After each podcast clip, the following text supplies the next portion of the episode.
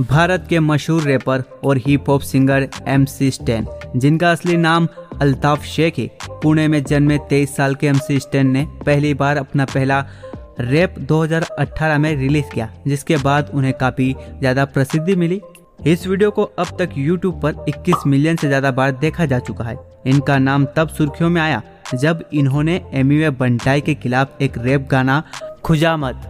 इस वीडियो पर तब तक 35 मिलियन से ज्यादा व्यूज हैं। छोटी उम्र और कम समय में देश के सिंगर और रैपर्स में अपनी जगह बनाई और आज MC स्टैन देश का जाना माना चेहरा बन चुका है। बिग बॉस 16 के मेकर्स ने इस सीजन को कुछ नया और चटपटा बनाने के लिए रैपर की बिग बॉस में एंट्री की थी।